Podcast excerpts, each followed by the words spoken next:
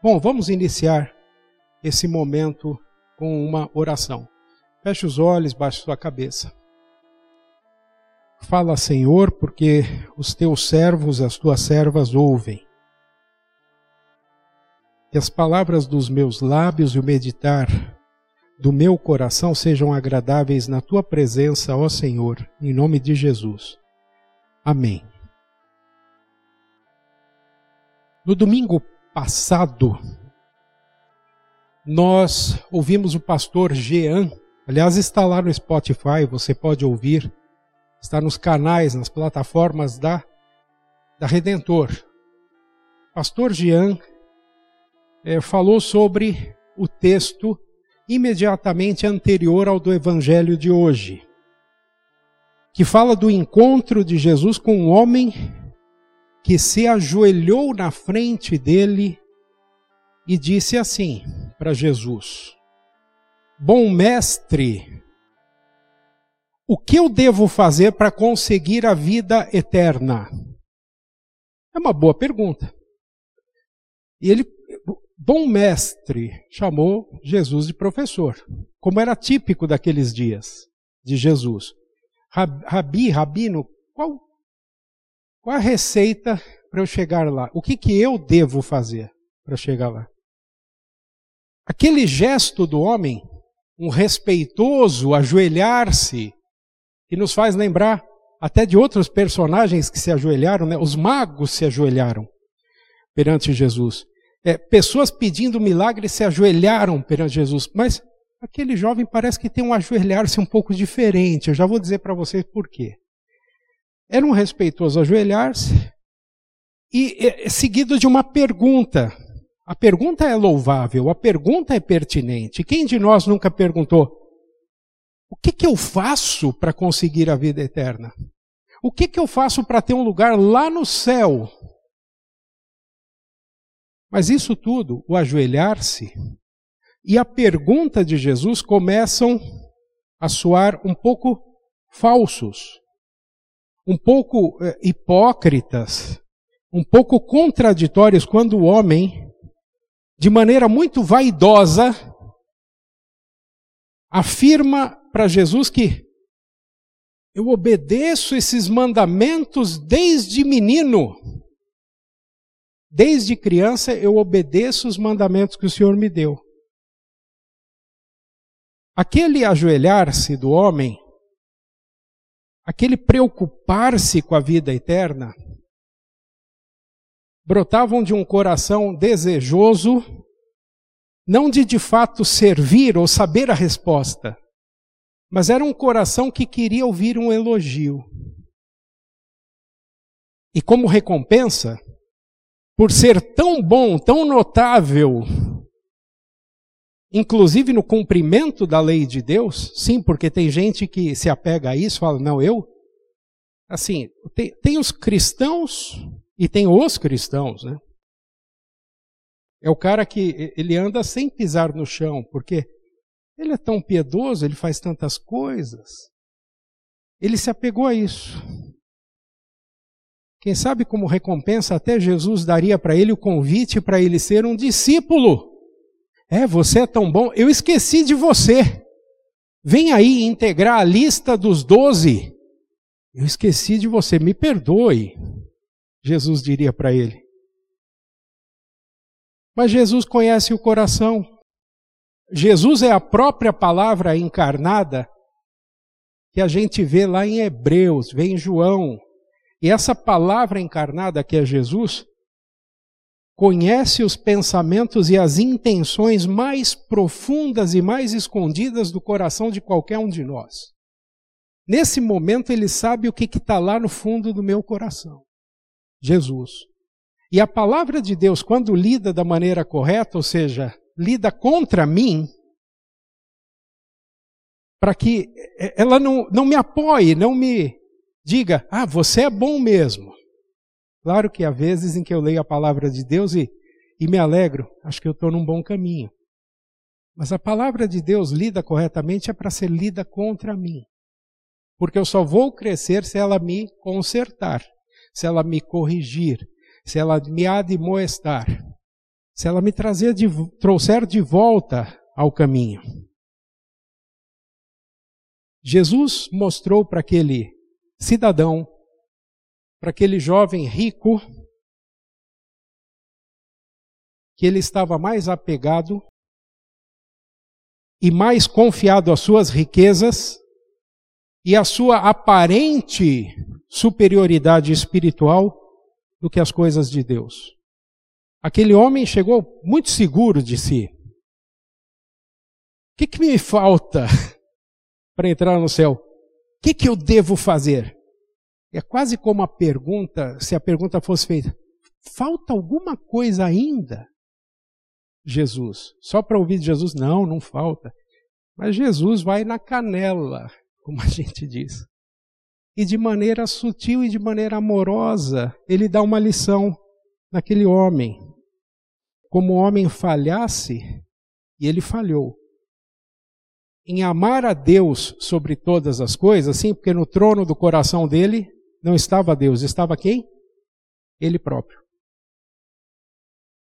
Ele próprio. Jesus olhou com amor para ele. Bonito o texto bíblico. O texto diz: Jesus olhou com amor para aquele homem. Por mais torto que ele fosse na vida, Jesus olhou com amor, assim como ele olha para nós. Quando nós também não estamos bem no caminho, mas ele olha com amor. E para aquele homem, Jesus diz assim: falta mais uma coisa para você fazer. Você viu como é que Jesus é sutil? Falta mais uma coisa, uma, uma só. Vá, venda tudo o que você tem e dê o dinheiro aos pobres, e assim você terá riquezas no céu. Depois venha e me siga. Quando o homem ouviu isso, fechou a cara. e porque era muito rico, foi embora triste. Jesus deu àquele homem um bocado de coisas para ele refletir e para ele pensar. Assim como eu, ao preparar esse texto, me peguei em muitos pensamentos. Porque esse texto nos faz refletir e pensar sobre em que nós depositamos a nossa vida, em que nós realmente confiamos. Lutero tem uma frase que diz assim: Deus é aquilo em que você pensa na hora da necessidade. Então, na hora que você se vir em situação de aperto e você pensou em alguma coisa, aquilo pode ser o seu Deus. O homem da história foi confrontado com a sua precária confiança em falsas crenças. Eu já vou explicar que falsas crenças eram essas. E ele foi con confrontado também com o seu pecado. Que pecado esse homem tinha? A idolatria. O que é idolatria? É adorar qualquer coisa que não seja o Deus verdadeiro. Não precisa ser uma estátua. Pode ser a minha inteligência, pode ser a minha beleza, pode ser eu mesmo. Ele foi confrontado com isso. Ele foi confrontado também com o seu orgulho e a sua vaidade. Senhor, me falta mais alguma coisa. Arrogância. Ele foi para Jesus como um rico e admirado, mas Jesus mostra que ele era espiritualmente miserável, sua pobreza espiritual. Ele é confrontado também com a necessidade de arrependimento e de perdão. Sem esse perdão e sem se reconhecer como inútil, ele e ninguém chegam à vida eterna. Mas essa é a história anterior. Eu só estou aqui relembrando um pouco do que o pastor Jean já falou para nós na semana passada. O evangelho de hoje é a continuação dessa narrativa. dessa história? Aquele homem havia aprendido ou não. Nós não sabemos. Ele foi de cara amarrado embora, foi triste. Se ele aprendeu a lição ou não, não sabemos. A Bíblia não menciona mais. Então, tomara que ele tenha se arrependido e reconhecido, nós não sabemos, não vamos julgar. Se ele aprendeu ou não a lição, é outra história. Mas quem não tinha aprendido muito bem a lição e ainda precisava aprender a lição eram os discípulos. Ainda faltava aos discípulos e talvez a nós, a você e a mim, você também que está aí em casa, nos assistindo nesse momento, aprender uma lição também com essa história que Jesus permitiu que estivesse registrada no Evangelho. Quando o homem foi embora de cara fechada, Jesus disse para os discípulos isso aí. Como é difícil os ricos entrarem no reino de Deus. Quando ouviram isso, os discípulos ficaram espantados. Jesus disse alguma coisa que soa até com muito sentido para os nossos ouvidos. Mas os discípulos ficaram espantados com o que Jesus disse, por quê? Por que será que aquelas palavras soaram tão sem sentido para os discípulos e para nós são, são naturais? Porque para nós é, é, a gente já sabe a lição, né? Nós já vivemos séculos e séculos e séculos depois disso e já ouvimos pregações a respeito desse texto. E na nossa cabeça e de muitos cristãos, existe isso: um rico não vai para o céu. Pois não é isso que Jesus quer ensinar. Assim como a Bíblia não ensina que o dinheiro é uma maldição, o que é a maldição em relação ao dinheiro? É o apegar-se a ele, é o confiar nele. É problema ser rico? Não. Não. Mas confiar que são as suas riquezas que vão dar a sua segurança nesta vida e na eternidade, aí está errado. Mas para entender melhor o espanto dos discípulos, a gente precisa abrir um capítulo é, lá no século I, na cultura dos discípulos daqueles dias. Aliás, do povo israelita em geral. A gente precisa entender o contexto cultural da Palestina dos dias de Jesus. Está aí um símbolo de riqueza, um símbolo dos nossos dias se não dos nossos filhos, pelo menos dos meus dias. O tio Patinhas. É o símbolo do, do, do rico acumulador e sovina. Tá? A piscina de, de moedas dele, né? A gente precisa entender como é que a riqueza era vista pelos israelitas lá nos dias de Jesus. Em nossos dias, é comum a gente ver a riqueza, olhar para a riqueza e olhar para os ricos com certa suspeita, suspeita, suspeição, com certa desconfiança. A gente vê um rico e, e, e começa a se perguntar, com, alguns dizem, uma santa inveja. Cuidado, não tem inveja santa. Cuidado. De onde que veio tanto dinheiro na vida daquela pessoa? Como é que aquela pessoa conseguiu subir tanto na vida tão rápido? A gente se pergunta: será que ela enriqueceu de maneira honesta, de maneira lícita? Será que ela trapaceou? Puxou o tapete de alguém, roubou, extorquiu? Mas nos dias de Jesus, não era esse o sentimento para com a riqueza, não. Não era de o que, que ele fez de errado para ser tão rico? Nos dias de Jesus, o cidadão comum do primeiro século admirava os ricos e queria ser como eles. Não talvez ter a riqueza deles, mas ser como os ricos. Nos dias de Jesus, pessoas ricas eram consideradas especialmente abençoadas por Deus.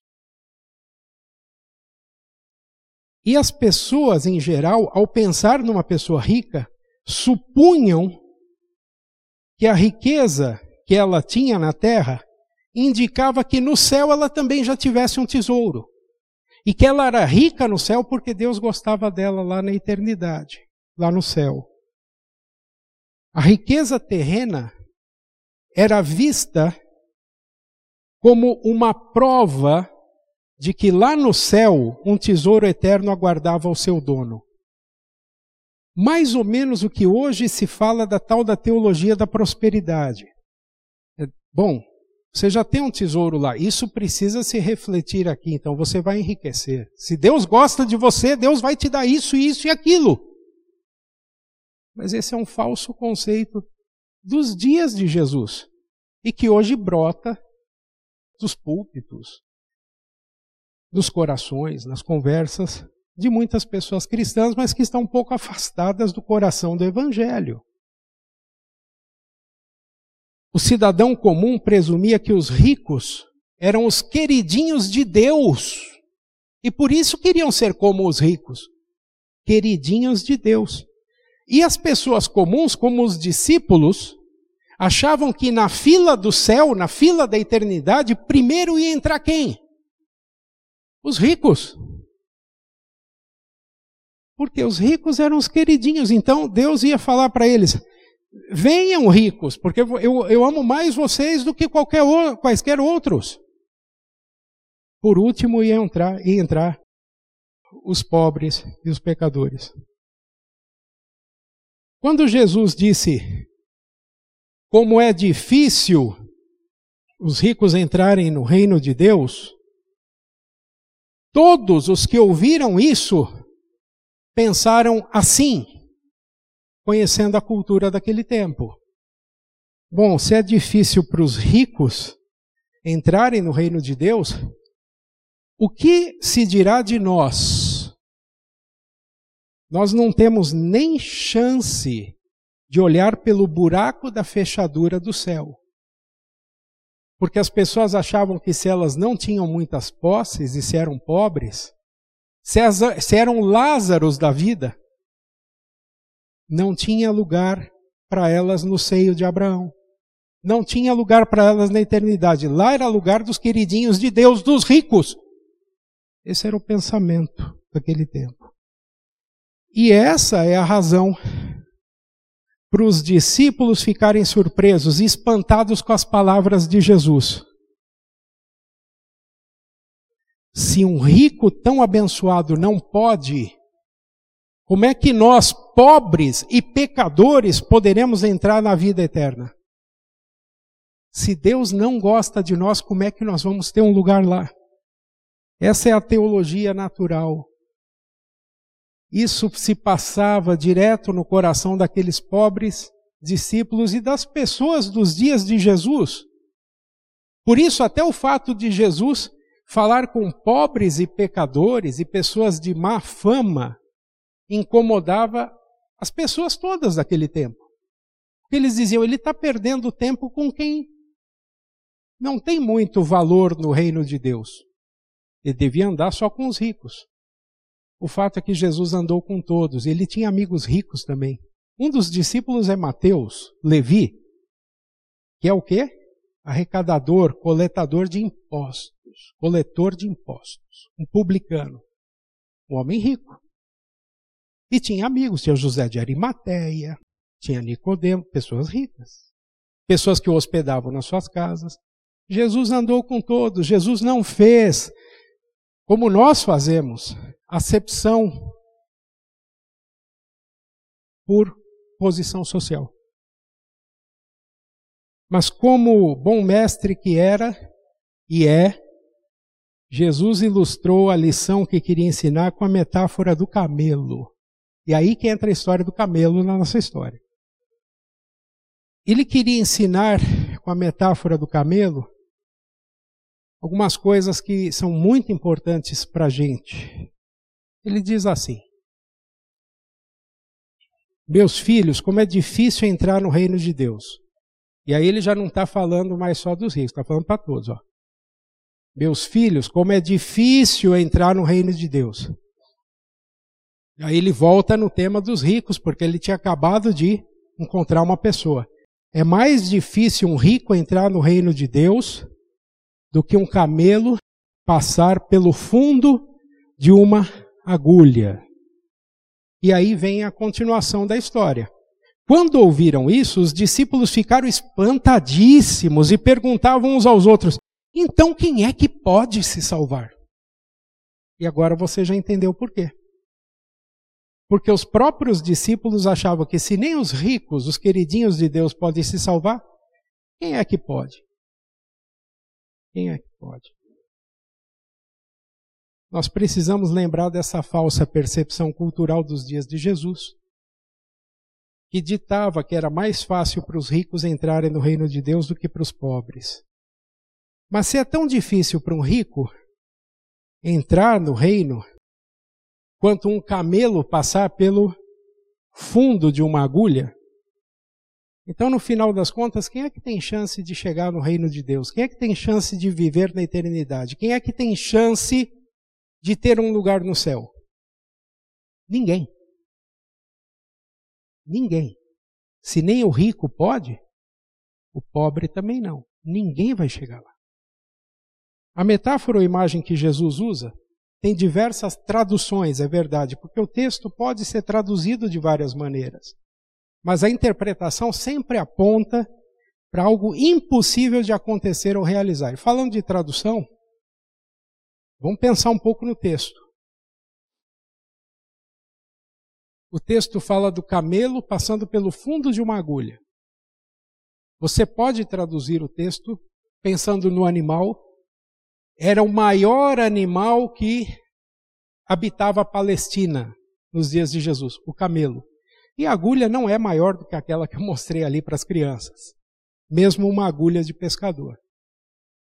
Fazer o animal passar pelo fundo da, da agulha, impossível.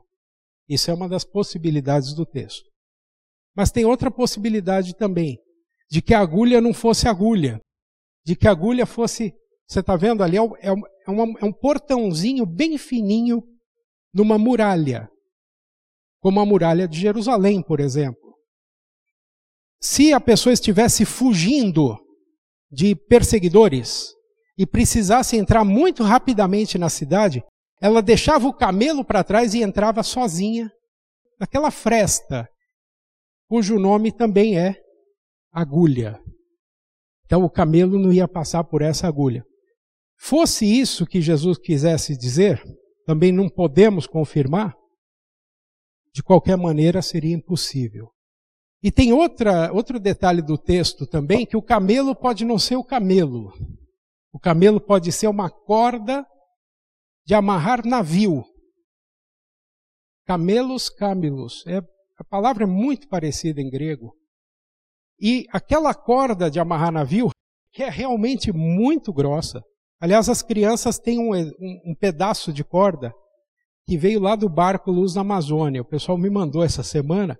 Eles estão brincando com isso, conhecendo os vários sentidos lá na escola dominical hoje. Mas imagine uma corda de navio passar pelo fundo da agulha.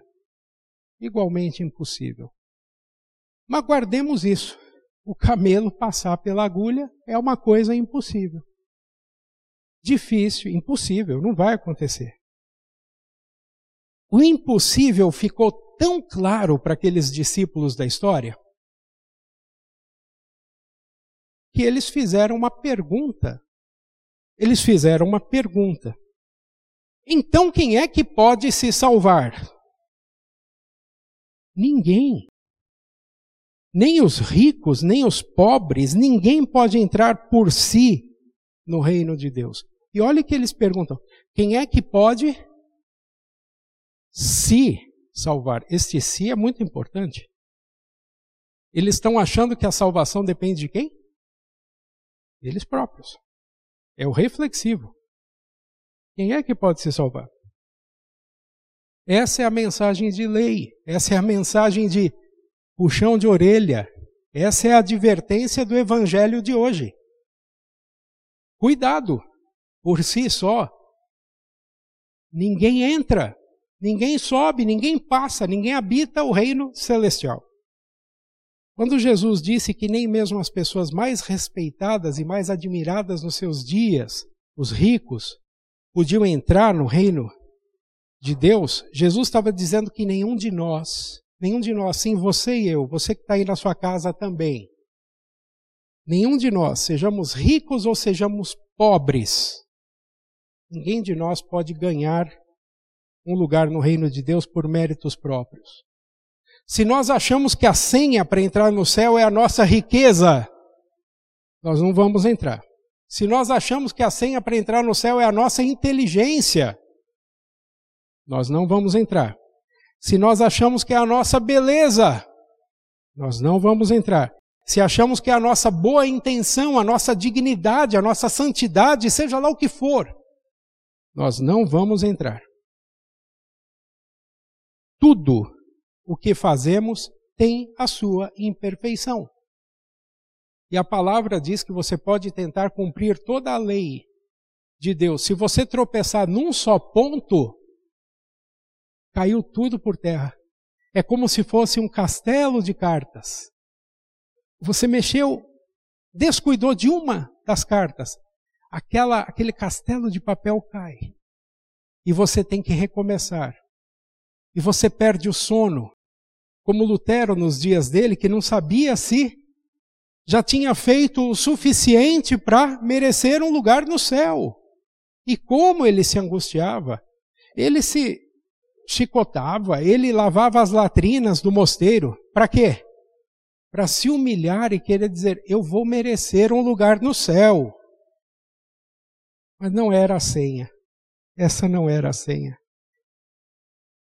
Pensando em quem somos e no que fazemos, Todos estamos tão aptos a entrar no céu quanto um camelo passar pelo fundo de uma agulha. É impossível. Em outras palavras, nós estamos todos perdidos, estamos todos encurralados, estamos todos sem saída. Se a agulha fosse aquela fresta na muralha, nós nos daríamos de cara com a muralha sem agulha sem poder entrar na vida eterna. Mas felizmente, o texto do Evangelho não para aqui. Na continuação da história, Jesus revela o único jeito ou caminho ou senha para nós entrarmos no reino de Deus. Jesus olhou dentro dos olhos de cada discípulo. Olhou dentro. E aí Jesus diz assim: e essa é a feliz notícia da nossa narrativa nessa manhã. Para os seres humanos, isso, ou seja, entrar no reino de Deus, não é possível.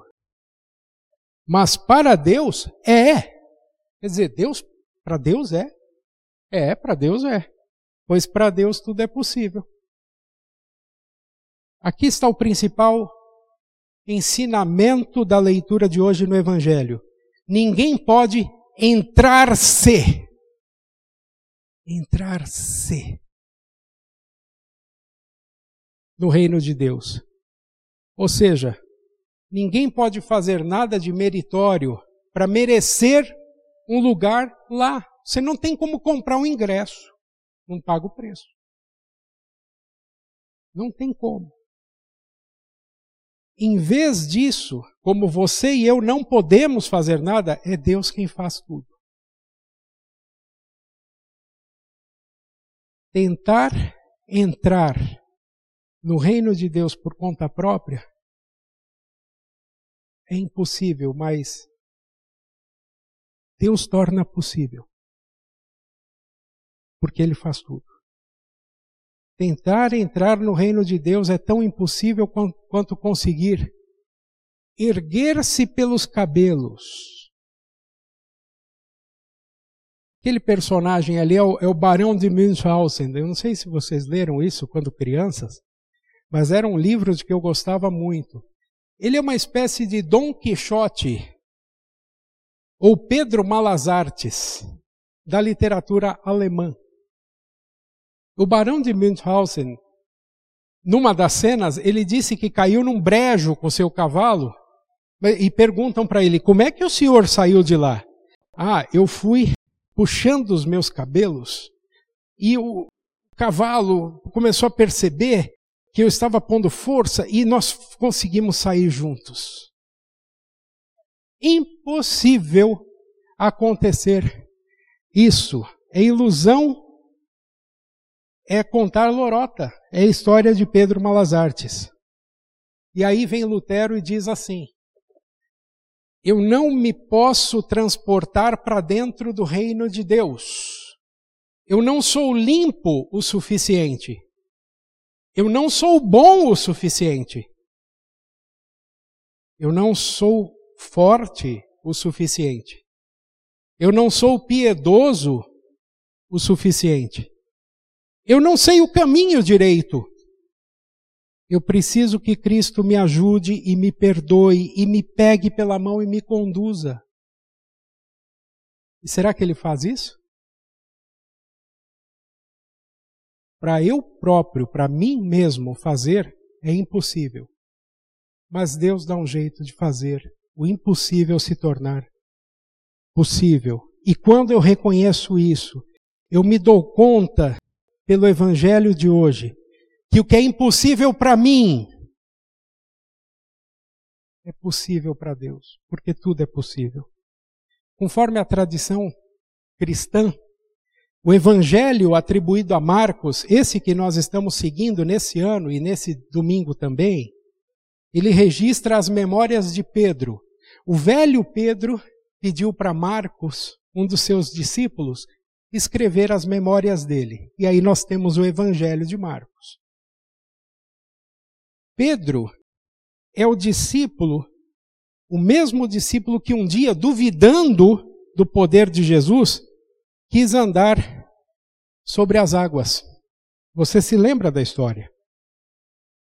E Jesus, quando ele diz, Eu quero andar sobre as águas, Jesus diz: Venha, pode andar sobre a água. E lá se foi o Pedro, todo senhor de si.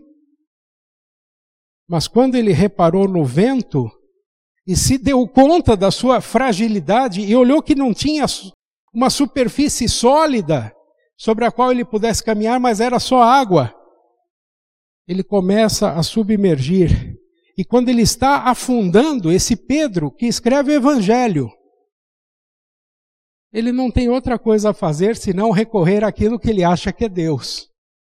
E ele diz: Socorro, Senhor! Ajuda-me, Senhor!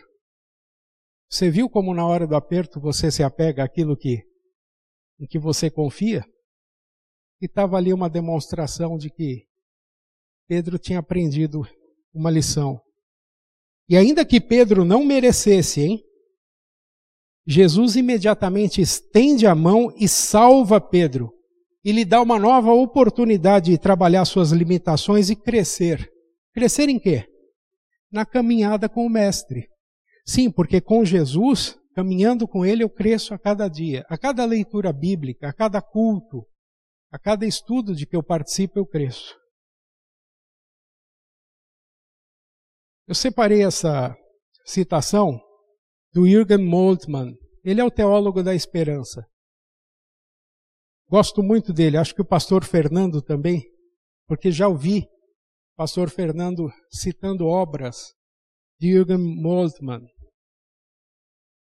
E o Moltmann fala sobre esse texto de de Pedro.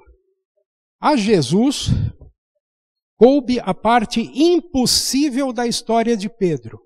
Qual é a parte impossível? Encorajá-lo a andar sobre as águas e salvá-lo na sua falta de fé. Vem, Pedro! Depois o salvou.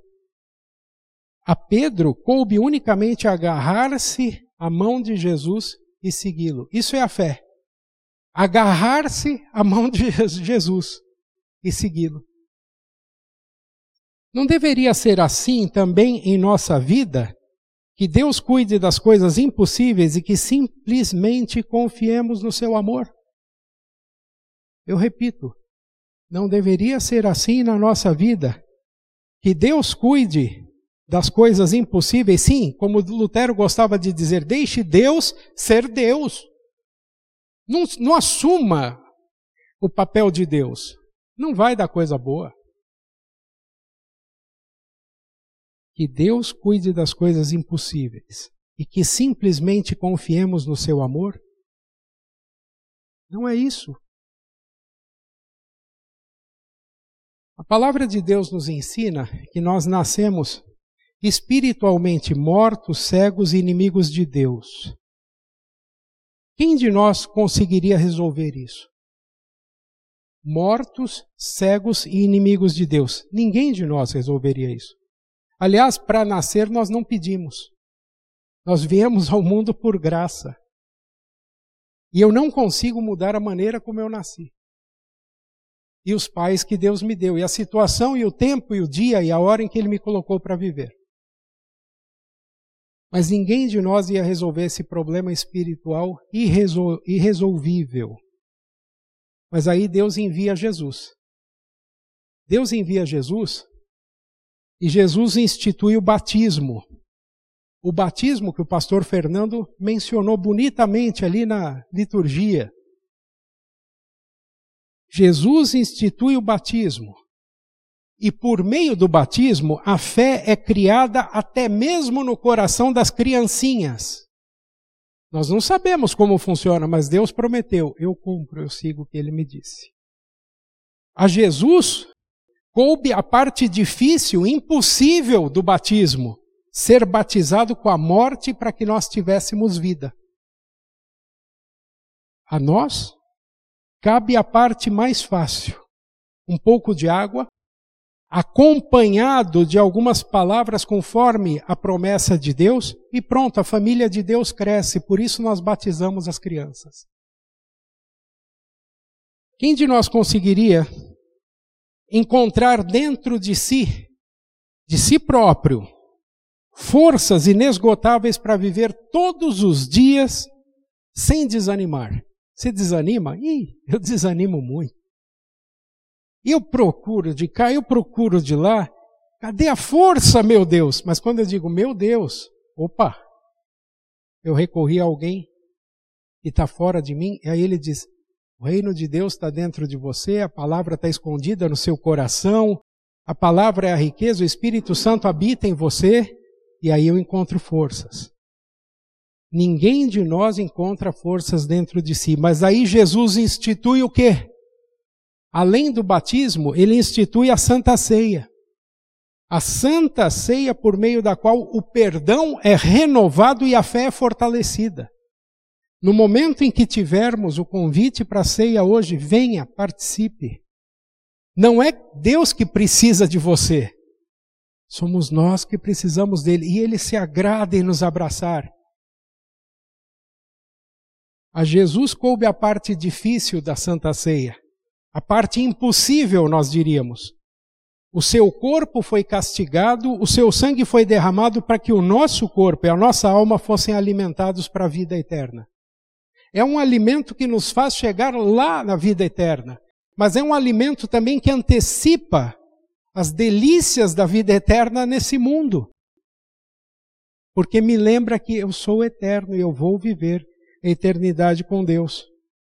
A nós, então, cabe uma parte mais fácil. Nos encontrarmos com Jesus no pão e no vinho e nos alimentarmos dele, antecipando o grande banquete celestial, dos, do qual alguns que já não estão sentados nesse, nesses bancos já fazem parte. E já estão a cear com o Cordeiro na eternidade. De fato, em todas essas coisas, nós testemunhamos algo muito mais surpreendente do que um camelo passar pelo fundo de uma agulha. Eu quero que você compreenda essa lição.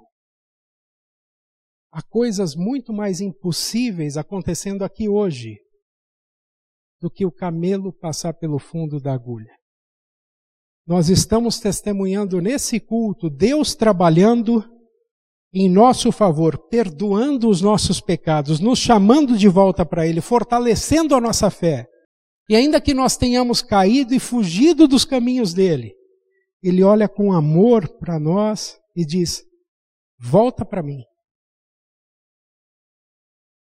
No santo batismo, na santa absolvição, na leitura, na pregação da palavra de Deus, na Santa Ceia, em tudo isso. É Deus quem está agindo. Você não precisa se salvar. É Deus que dá todos esses meios para que você seja salvo por Ele. E é o Espírito Santo de Deus atraindo mais e mais pessoas para o seu reino por estes meios simples: a palavra, o batismo e a ceia. Quando Deus trouxe você e eu, quando Ele nos trouxe para o seu reino, tudo o que Jesus fez passou a ser nosso.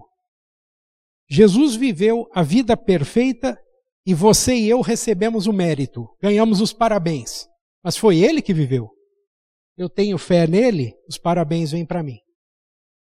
Jesus se sacrificou na cruz e você e eu recebemos o crédito. Nós não podíamos pagar pela nossa salvação, mas o sangue precioso de Jesus foi derramado para que as nossas dívidas fossem pagas. Nós ganhamos o crédito. Jesus ressuscitou dos mortos e você e eu temos a certeza da vida eterna. Jesus teve todo o trabalho. Você e eu, os que cremos, recebemos todas as bênçãos. O perdão, a vida, a salvação são um conjunto admirável de impossíveis. O perdão, a vida e a salvação são impossíveis para você e para mim. Mas aí vem a palavra de Deus e diz: creia no Senhor Jesus e você será salvo, você e a sua casa. Para os seres humanos, nada disso é possível. Mas para Deus é. Pois para Deus, tudo é possível. E é possível por meio de Jesus Cristo. Aquela cruz não era dele, era nossa. Mas ele se fez pregar, morrer e ressuscitar em seu benefício e no meu. Para que quando a gente chegue na porta do céu e alguém nos pedir, usuário e senha, ninguém vai pedir, Deus já nos conhece. Mas se pedisse, nós pudéssemos dizer: Eu de mim não tenho nada, mas eu creio em Jesus. E aí, o impossível acontece, porque para Deus tudo é possível. E Jesus me abraça nessa vida e na eternidade. Deus abençoe você nesse dia e a nós todos, para que essa mensagem crie raiz e frutos no nosso coração e na nossa vida. Amém? Amém.